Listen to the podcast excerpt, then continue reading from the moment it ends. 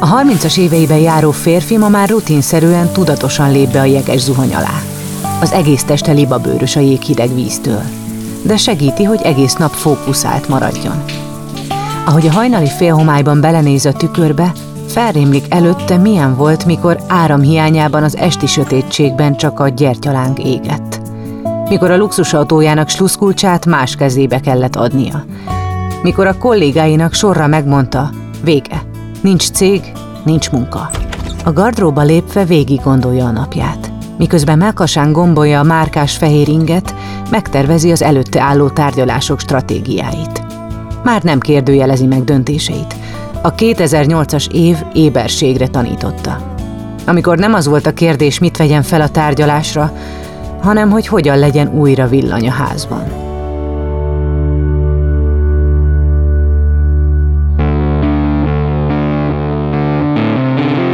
Lovas Rozi vagyok. Ez az Egyszer Lent. Egy podcast azokról, akiknek hatalmas pofont adott az élet.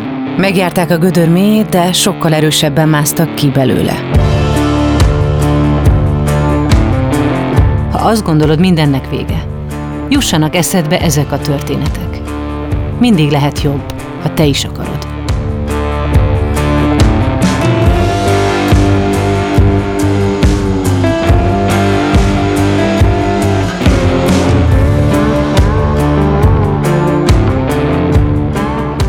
Ez az epizód arról szól, hogyan éljünk túl egy pénzügyi válságot. Hogyan ne veszítsük el a reményt, amikor oda lesz az évek óta épített, szabadságot jelentő vállalkozásunk. Amikor a felhőkről esünk bele a legmélyebb gödörbe.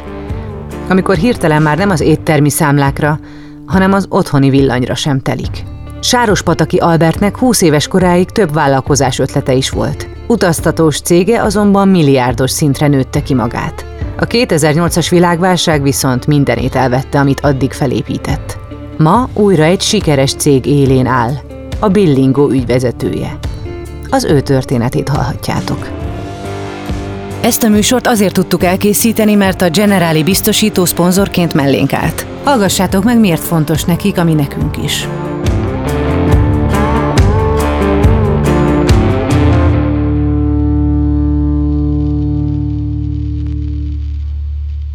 A leggyakrabban a semmiből jön az a bizonyos pofon, ami a padlóra küld. Elveszíted a munkád, a társad, vagy a saját egészséged mondja fel a szolgálatot. Ahányan vagyunk, annyiféleképpen vagyunk rosszul, és annyiféle támogatásra vágyunk. Mi a Generalinál abban hiszünk, hogy empátiával, személyes kapcsolattartással és rád szabott megoldásokkal úgy tudunk segíteni, ahogy neked a legjobb.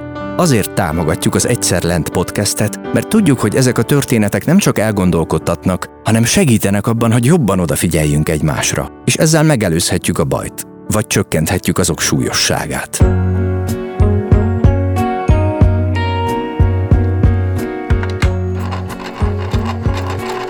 A Veszprém megyei kisfaluban, Magyarpolányban álló családi házban a konyha volt a legvilágosabb hely. Ezért Albert édesanyja folyamatosan ott vart. Nem szakadt ruhákat, hanem újakat, vagy függönyöket, párnákat. Albertnek kisfiúként természetes volt, hogy amíg ő a földön játszott, addig anyukája vart.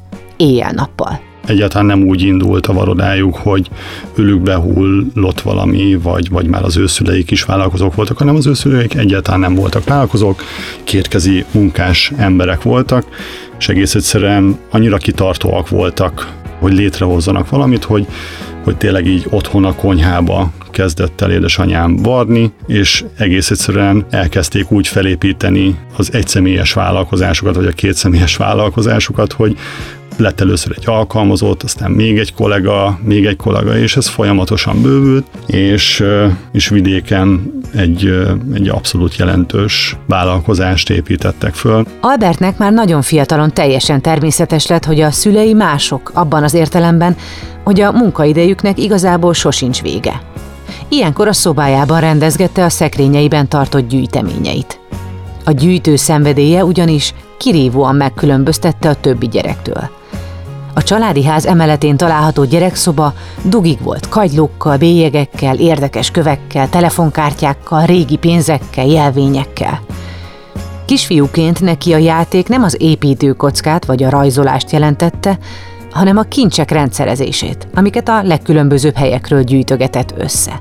Nekem ami szimpatikus volt, és ami megfogott benne, hogy egy olyan környezetet tudtak kialakítani, nagyon sok mindent egyébként így mi is meg tudtunk élni. Abszolút azt gondolom, hogy gyerekkoromban egy olyan életünk volt, amit én is különlegesnek éltem meg. El tudtunk menni nyaralni, voltunk repülős nyaralásokon, amikor akkor még ez őrült nagy szám volt. A szüleim ezt az életet választották, és hoztak egy döntést, hogy ebbe az irányba mennek, és én ezt abszolút kontextusba tudtam helyezni, hogy igen, a vállalkozói létben vannak olyan nehéz dolgok, nehéz pillanatok, megoldandó feladatok, amikor igenis éjjelekig kell dolgoznod, hogy mondjuk vagy túléld, vagy mondjuk elérj egy célt. És ez engem nagyon motivált, hogy ennyire kitartóak voltak. Miközben Albert szülei a földszinten éjszakába nyúlóan dolgoztak, addig ő az ágyában fekve arról álmodozott, hogy egyszer lesz egy saját plázája. Becsukta a szemét, és szinte látta, ahogyan az elképzelt 35 bolt egymás mellett sorakozik. A virágbolt, az elektronikai bolt, az élelmiszerbolt és a ruhabolt. Már akkor arról álmodozott, hogy saját vállalkozásai lesznek, és nagy dolgokat fog építeni. Szerintem gyerekként nagyon nehéz azt megfogalmazni, legalábbis én nem annyira tudtam, hogy akkor nekem mi az életem vágya, és hogy nekem tényleg mi lesz az, amiben tényleg nagyon jól fogom érezni magam, hanem egész egyszerűen voltak hóbortjaim, voltak hobbiaim, amik valamilyen szinten kifejlődtek vállalkozását. Tehát nekem nem egy nagyon tudatos tervezés volt, hogy én már pedig mindenféleképpen egy, nem tudom, orvosi vállalkozást szeretnék csinálni, és akkor afele tanultam. A koránál mindig idősebbnek kinéző Albertet 14 éves korától elragadta a diszkózás világa. Szülei segítségével bakelit lemezjátszókat és más felszereléseket vett. Elleste a fortéjukat az idősebb lemezlovas barátaitól, majd éjszakánként beállt DJ-zni a balatoni éjszakákba, és saját klubot is csinált. Amit megkeresett, abból lézerberendezést vett. Már sorra tudta járni a nagyobb balatonparti helyeket, és a zene mellett lézersókat is csinált, vagy bérbeadta a felszereléseket. Aztán a zenei világ 18 éves korára elhalványult. Az érdeklődése ugyanis egy látszólag komolyabb üzlet felé fordult. A táplálék és étrend kiegészítők világa, vagy ahogy ő nevezte, a saját porosboltja megnyitása felé. Ez hogy történt egész konkrétan? Te csak kitaláltad, vagy elkezdtél rajta morfondírozni, vagy nálad ez elég gyorsan megy, hogy kitalálod, és akkor utána tettek mezeire is? Olyan barátaim voltak Budapesten, akiknek volt ilyen boltjuk, és nagyon jól ment egyébként ez a típusú bolt, nagyon sokat jártam le hozzájuk, és nagyon-nagyon baráti viszonyba lettem velük, és egész egyszerűen onnan fakadt ez, hogy de jó lenne, hogyha akkor vidéken is csinálnánk egy ilyet, és akkor valójában tényleg létre is hoztuk, megbeszéltem szüleimmel, hogy én ezt szeretném csinálni, támogassanak benne, támogattak benne, és felvettünk akkor egy üzletvezetőt, egy boltost, aki egyébként segített menedzselni a mindennapokat, mert én iskolába jártam, akkor még harmadikos, negyedikes lehettem. És utána, amikor nyilván volt nyár, meg hétvégén otthon voltam, akkor én álltam benne a pultba, és esténként meg elmentem diszkóba dolgozni. A porosbolt nem egészen 2 évig maradhatott nyitva, mert a szaktudása még nem volt meg ilyen fiatalon. A bevételeket nem forgatta vissza, és a boltban lévő készletek elapadtak. Miközben látszott, hogy a porosbolt a bezárás felé közelít, már a reklámbizniszes ötlete megvalósításán dolgozott. A pizzás dobozok fedelében remek hirdetési felületet látott. Ezért gondolta, hogy azokra a cégek reklámjait szitázza rá. Ez egy tök jó ötletnek tűnt, és elképzeltem azt, hogy akkor én le fogom tarolni itt a Dunántúlt, és hogy akkor mindenhol az én pizzás dobozaim lesznek, és tök sok mindenkivel együtt fogok működni, és mennyire jó lesz. 2 pizzéria egyébként el is hitte nekem azt, hogy ez akkor így tök jó, és mondta, hogy jó, akkor hozzam a pizzás dobozokat. Nekem az volt az ígéretem, hogy olcsóbban kapják meg, féláron vittem, viszont a hirdetéseken meg megpróbáltam ezt ugye kompenzálni, sőt keresni rajta. Aztán valahogy ez nem úgy jött össze, mert nagyon hamar rájöttem, hogy valójában nem tudok hirdetést szervezni. Feltűrtem az ingújat, elmentem boltokba, meg vittem a kis pizzás dobozomat, a mintámat, és akkor mutattam, hogy itt akkor tudtok hirdetni, és hogy ez mennyire jó lesz nektek, mert akkor minden pizza rendelésnél ott lesz a ti reklámotok. és aztán hamar rájöttem, hogy valójában nem is tudok tulajdonossal beszélni, mert ott egy eladó van, őt nem érdekli. Ha találkoztam valakivel, akkor sem volt akkora érdeklődés ezután, és nagyon nehezen szedtem össze azt a 6 darab hirdetést is. Talán 2 széria volt, ha jól emlékszem, 2x6 hirdetést szedtem összesen össze, aminek nagyjából a felét édesapám segítette, a barátait megkérte, hogy hirdessenek nálam, tehát hogy ennyire nem ment, és nekem az egy nagy érzelmi törés volt, hogy egyszerűen nem tudom megugrani azt, hogy hirdetéseket összeszedjek, és ott rá is jöttem, hogy nekem ez nem való az értékesítés, és nem, ebben nem vagyok jó, nem tudok értékesíteni. Még 20 sem volt, mikor már a harmadik vállalkozás ötlete esett kútba. De sosem érezte, hogy kudarcot vallott. Ment tovább előre. Úgy, ahogy az gyerekkorában a szüleitől látta. Az ötletek könnyedén jöttek, és sokakkal ellentétben sosem várta megvalósítással. Belevágott. Mindig a legnagyobb kíváncsiság és óriási motiváció, vágy hajtotta. Számítógépén a barátjával együtt cégeknek szerkesztettek prospektusokat, és a babzsák fotelgyártásba is beszállt. Egyszer állt az autója mellett, és a hátsó ülésen keresztül próbálta meg benyomkodni az óriási babzsák fotelt, ami aműbaként folyt ki mindenhonnan. Ugyan sikerült leszerveznie, hogy egy távoli bútorboltba bekerüljön bizományba, de a megtett 160 kilométer alatt rájött, egyszerre csak egy férbe, a szállítás pedig elviszi az összes hasznot. Valójában a vállalkozói karrieremet nem indítottam fényesen, és egyáltalán nem voltak olyan típusú sikereim, ami tényleg úgy tudtam volna felmutatni, hogy igen, ez egy profitábilis vállalkozás, hanem inkább próbálkozásaim voltak, és ezek a próbálkozások elég mélyek voltak, tehát nem egy ilyen felületesek, hogy akkor tényleg csak egy picit csinálgatom, hanem ezekkel tényleg komolyan foglalkoztam, és nagyon sokat, éjjeleket dolgoztam rajta, nagyon-nagyon motivált voltam, és mindent meg akartam tenni annak érdekében, hogy ezek tényleg működjenek. De az akkori tudásommal ezt egyszerűen nem tudtam sehogy megugrani.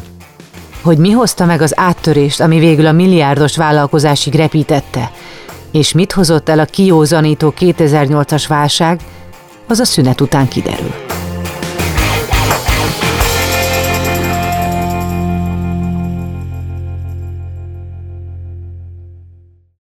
Mielőtt folytatódik ez az epizód, hallgasd meg a Bioton podcast ajánlóját. A szavak hihetetlen erővel bírnak. Lehetnek akár alapkövei egy új életnek. Én egy aprófalú cigánytelepén nőttem fel, ahol ahelyett, hogy az esti tábortűz mellett anekdotáztam volna a többiekkel, inkább a holdfényében letűnt korok nagyjait olvastam. Petőfit, Adit, Kosztolányit. Orsós Lajos vagyok, a Pont Elég házigazdája. Meghívlak egy pár perces kikapcsolódásra. Ha szereted az irodalmat, a klasszikusokat vagy a kortárs gondolatokat, akkor tarts velem, mert néha egy pár jó szó pont elég ahhoz, hogy szebb legyen a nap.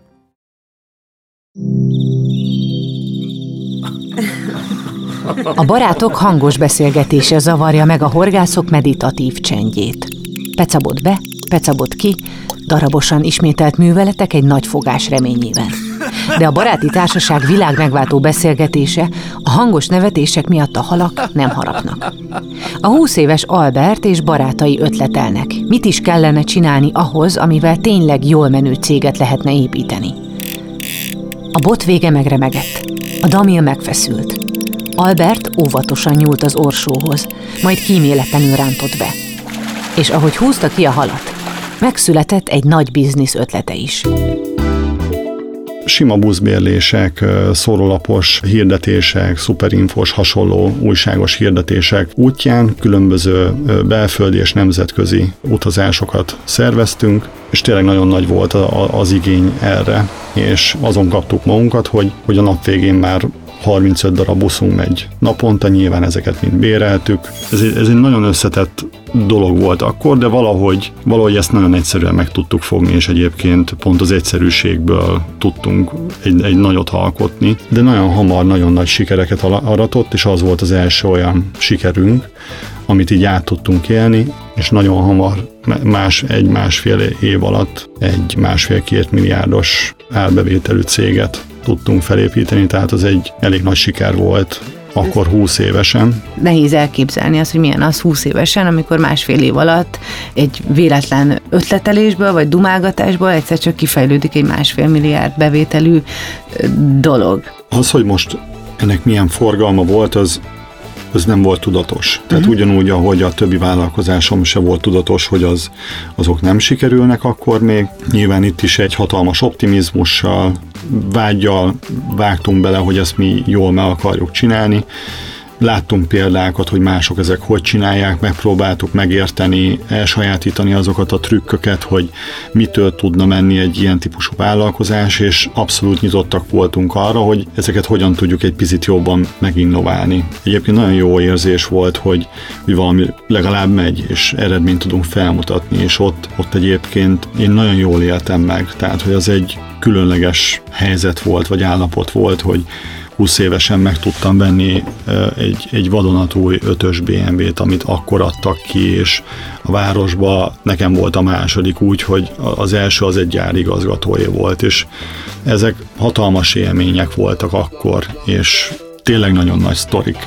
Noha Albert még nem költözött el a családi házból, az élete teljesen megváltozott. Bekerült a város nagyon sikeres és jómódú vállalkozói közé, akire az emberek nagyon másként kezdtek nézni, és nagyon sok barátja lett. Az emberekben benne van egy ösztön, hogy aki nem sikeres, vagy nem úgy tudja megoldani az életét, ahhoz nem biztos, hogy olyan szinten akarsz tartozni. És én ezt abszolút megéltem, hogy amikor sikeres voltam, akkor nagyon sokan akartak hozzánk tartozni, és akkor jönni, itt dolgozni, többen barátkozni, ez valahogy így magával vonta ezt az egészet. Lehman Brothers. Ma még az is ismeri ennek az amerikai kereskedelmi banknak a nevét, aki 2008 előtt soha nem olvasott gazdasági híreket. 2008. szeptember 15-én az USA 4. legnagyobb kereskedelmi bankja, a Lehman Brothers, csődvédelmet kért. A körbetartozások miatt pénzhiány uralkodott a teljes pénzügyi szektorban. Magyarországon ezekben a napokban az utaztatási iparág még nem érzett semmit. Az utasok is gondtalanul szálltak fel a buszokra. A válság azonban sötét füstként kelt át az óceánon. A híradóban, az újságokban egyre azt lehetett olvasni, óriási a baj Németországban, Franciaországban, az USA-ban, de az őszi napsütésben, a gondtalan kirándulásokban még nem tűnt fel senkinek, hogy a fekete füst nem áll meg a határnál. A magyarok tudatát október 6-án érte el a válság, amikor a vezető részvények és az euró árfolyam is zuhanni kezdett. Amikor az összes hírportál címlapjain percről percre tudósításokban foglalkoztak azzal, hogy itt a gazdasági válság. Mikor bedőlt a Lehman Brothers, utána nagyon hamar egyébként láttuk, hogy drasztikusan esik vissza az utasszámunk, és nem jönnek az emberek. Próbáltuk megfogni, próbáltunk tenni ellene, de azt láttuk, hogy ott már nagyon hamar a költségeink magasabbá váltak, ugye mivel a bevételeink visszaestek, a költségek ugyanúgy maradtak, ezért elkezdett elfogyni a pénz. Tényleg pár hónap leforgása alatt, vált világossá, hogy ezt nem fogjuk tudni valószínűleg megmenteni, és akkor utána mi is próbáltunk gondolkodni, hogy akkor ezt milyen irányba tudjuk elvinni, hogyan tudjuk megőrizni az addig felépített értékeinket, és ezek nem annyira mentek. Nagyon sok mindenünkön hitel volt, akkor a hitelek elkezdtek bedőlni, a kollégákat, alkalmazottakat el kellett bocsájtani. Nyilván ez egy tragikus élmény volt minden formában. Ez milyen érzés volt, amikor ki kellett rúgni az embereket? Vagy az, hogy tudtad érzelmileg lemenedzselni? Mindenki látta, hogy mi van, ahogy mi történik, senkit nem ért meglepetésként, hiszen nem jöttek az utasok, nem mentek a buszok, minden leállt. Az tényleg egy megállás volt, és nem úgy, hogy ez egy lassú halál volt, hanem ez egy viszonylag gyors lefolyású történet volt. Nagyon nehezen tudtuk megfogni, és így utólag nagyon sokat tanultunk belőle, nagyon sokat tanultam én is belőle. Ugye sajnos pont is most is egy ilyen hasonló válság elé nézünk, úgyhogy ilyen formában nincsenek jó emlékeim az, hogy mi történt 2008-ban. Utána egyébként nagyon sokáig nem is nagyon tudtunk ebből kimászni. Tehát, hogy ott volt körülbelül egy ilyen két év, ami azért tényleg egy nagyon nehéz időszak volt. Füllett nyári este volt. Sötétség honolt a kétszintes családi házban. Csak a gyertyák pislákoló fénye világította meg sárgán a nappalit. A kocsi bejárón már rég nem állt az 5-ös BMW. Pénz úgysem lett volna megtankolni. A buszos vállalkozás mellett a válság a szülei varrodáját is magával vitte. A családnak annyi pénze nem maradt, hogy befizesse a villanyszámlát. Meleg vízük pedig csak a megmaradt éjszakai áram miatt volt. A gyertyafényes esti fürdőket már nagyon más minőségben élték meg. Alberték elkezdték teljesen átértékelni a kialakult helyzetet. Maga a gyertyafény vacsorázni, meg fürdeni igazából az élményteli volt. Nem is az volt a probléma, hanem hogy az, amikor tudtuk, hogy kikapcsolják az áramot, na az egy nehéz időszak volt, mert az már tényleg annak a jelzése, hogy nagyon nagy a baj. Tehát ott már nem az a kérdés, hogy elmész a moziba, vagy elmész egy étterembe, hanem az a kérdés, hogy az alapvető szükségleteid egyébként nincsenek meg. És az egy nagyon nagy probléma, amikor már odáig eljutsz, hogy jóformán a rezsit nem tudod fizetni, mert nincs miből. És emlékszem, hogy azért ez egy nehéz állapot, hogy jóformán azon kell dolgoz, hogy tényleg a létminimumot meg tud teremteni. És mit tudtatok kitalálni ebben a helyzetben? Vagy, tehát amikor ennyire gyorsan és ennyire látványosan visszaesik az életszínvonalad, és tényleg odáig jutsz, hogy az alapvető szükségleteidet se tudod valahogy kielégíteni, akkor hova menekül az ember? Vagy akkor leér az aljára? Honnan merít erőt? Vagy... Soha nem tudod, hogy hol az alja. Ez a legrosszabb az egészben, hogy onnan is lehetett volna még lejjebb. Valójában soha nem tudod, hogy mi az alja, és szerintem ez a legveszélyesebb. A mostani helyzetben is talán ez a legveszélyesebb, hogy bármennyire is mélyre süllyedsz, nem tudod, hogy mi az alja. Albert sokat ült a papírok felett. Sokat járkált fel alá a házban, és gondolkodott azon, hogyan tudja megoldani ezt a helyzetet. 23 éves korára megjárta a csúcsot, majd belezuhant a gödörbe. De minden egyes nap ki akart mászni belőle. Újabb kölcsönöket vett fel, tartozásokba hajszolta bele magát, amiből megpróbált egyről a kettőre lépni. 2009 nagyon nehéz év volt, de 2010 végére sikerült a fenszínre érnie. Online kuponos oldalakon kezdett el szépséggel, egészséggel kapcsolatos termékeket értékesíteni, amivel újra nagyon komoly sikereket tudott elérni. Már nem csak, hogy minden tartozását vissza tudta fizetni, de nagyon gyorsan tudta magát tovább építeni. Nekem akkor is mindig az volt az elképzelésem, hogy valamilyen szinten a vállalkozói attitűdöm fogja megoldani ezt a helyzetet. Ez is oldotta meg. Tehát, hogy valamilyen szinten nagyon fontos szerintem a kitartás, és hogy a legborúsabb időben is mindig legyen valami olyan fény, olyan cél, amit egyszerűen el akarsz érni. És hogyha neked vannak ilyen formában céljaid, célkitűzéseid, akkor mindig meg fogod oldani. Voltál dühös abban az időszakban, hogy miért történik ez? Miért a te életedben? Miért nem minden nap van egy ekkora világválság? Persze, szerintem nagyon sok. Mindannyian dühösek voltunk, legalábbis én úgy éltem meg, hogy ott körülöttem nagyon sokan voltak mérgesek, dühösek, nagyon sok kérdés fogalmazódott meg bennünk, hogy ez miért történik. Kerestük az okokat saját magunkban is, hogy ezt hogy kellett volna máshogy csinálni. Innen egyébként nagyon nehéz volt egy ilyen negatív gondolati spirálból azt átgondolni, hogy hogyan tudsz pozitív gondolati spirálokat csinálni. És talán ez volt az egyik legnehezebb feladat, hogy ugye amikor mész lefele, akkor valójában egy ilyen negatív örvény van. És szerintem nagyon fontos a pozitív gondolkodás is, hogy meglegyenek azok az eszközök, akár könyvek formájában, akár olyan társaság, akik nem lehúznak és nem bent tartanak a sárba, hanem hogy értéket próbálnak adni, és tényleg ki tudnak húzni.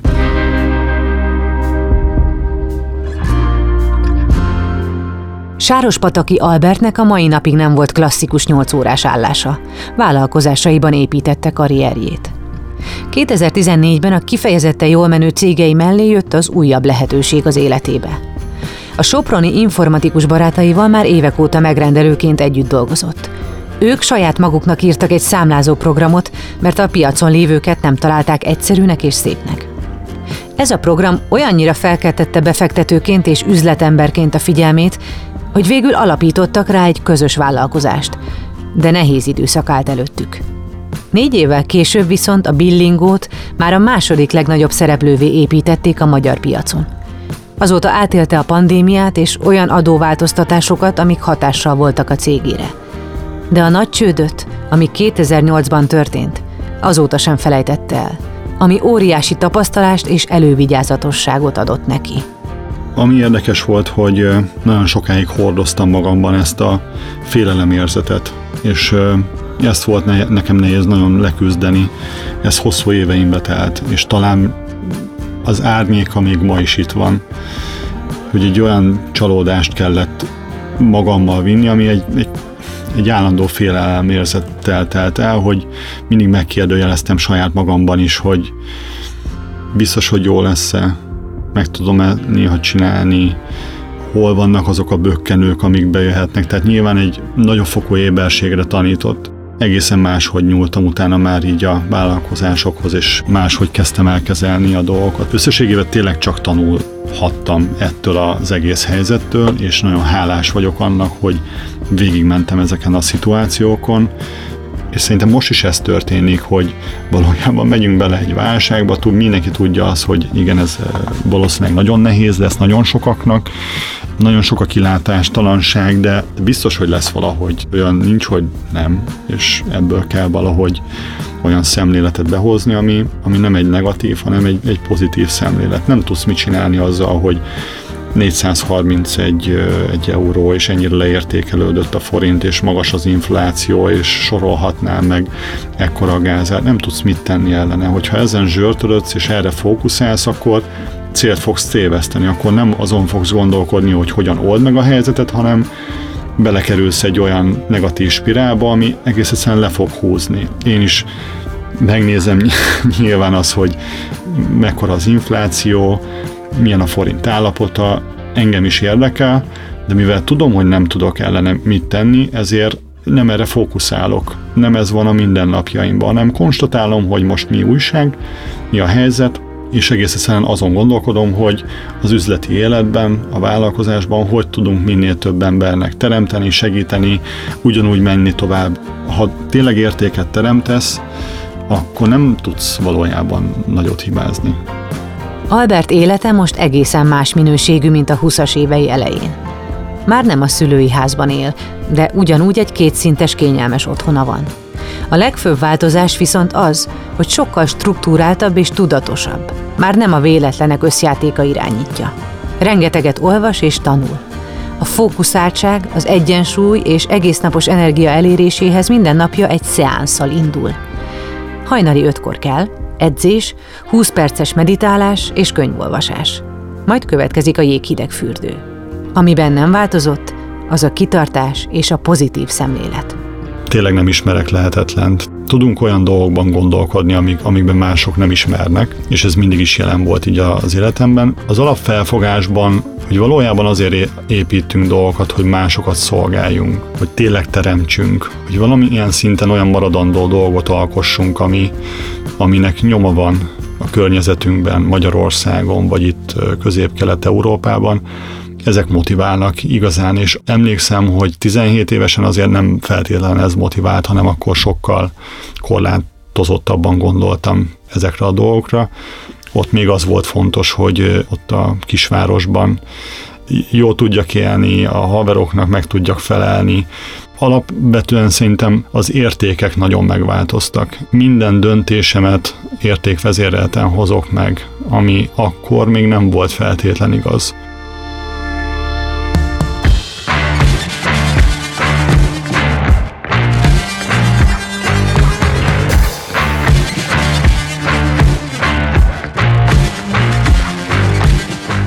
Az Egyszer Lent podcastet hallhattátok.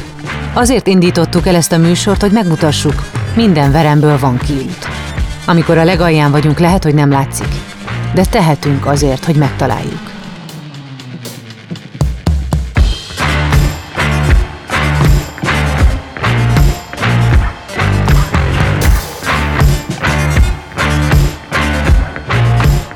Az epizód szerkesztője Egyszer Anita, a szövegíró Horváth János Antal, a zenei és utómunka szerkesztő Szűcs Dániel, a kreatív producer Román Balázs, a producer pedig Hampuk Richárd volt. Lovas Rozit hallottátok. Ha úgy érzed, hogy te vagy valaki a környezetedben krízis helyzetben van, hívd a 116-123 ingyenes lelki elsősegélyszámot. Bioton Studio. Vidd magaddal ezt a történetet. Ha van lehetőséged, kerüld el a bajt. Ha pedig már benne vagy, ne feledd, minden gödörből van kiút. Generali. Érted vagyunk.